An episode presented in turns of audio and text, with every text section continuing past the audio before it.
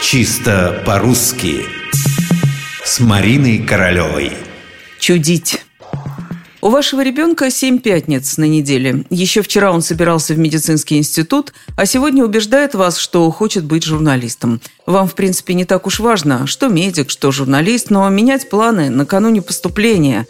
Нет, не слушает. Аргументов у вас не остается, разве что воскликнуть «Ну и чудишь ты, ну и чудишь». На что получаете ответ «И ничего я не чужу, не чудю». Нет, все-таки не чужу. Как это сказать-то? А вот пусть теперь ребенок думает, как вам ответить. Пусть будущий великий журналист заглянет в словари, справочники, как там советуют поступать со словом «чудить».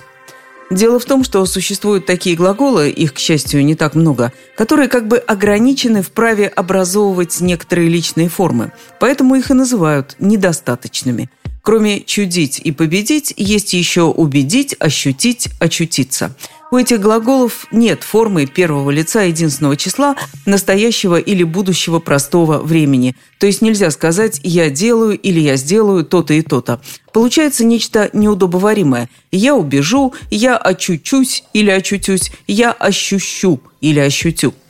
Языковеды сходятся в том, что именно из эстетических соображений мы не используем эти формы. В очередной раз поражаешься тому, насколько тонкий инструмент язык, так что приходится использовать описательные обороты, то есть говорить чуть длиннее, зато правильно. «Я и не думаю чудить», мог бы сказать ваш абитуриент. «Я собираюсь победить». Я твердо решил стать журналистом, причем великим.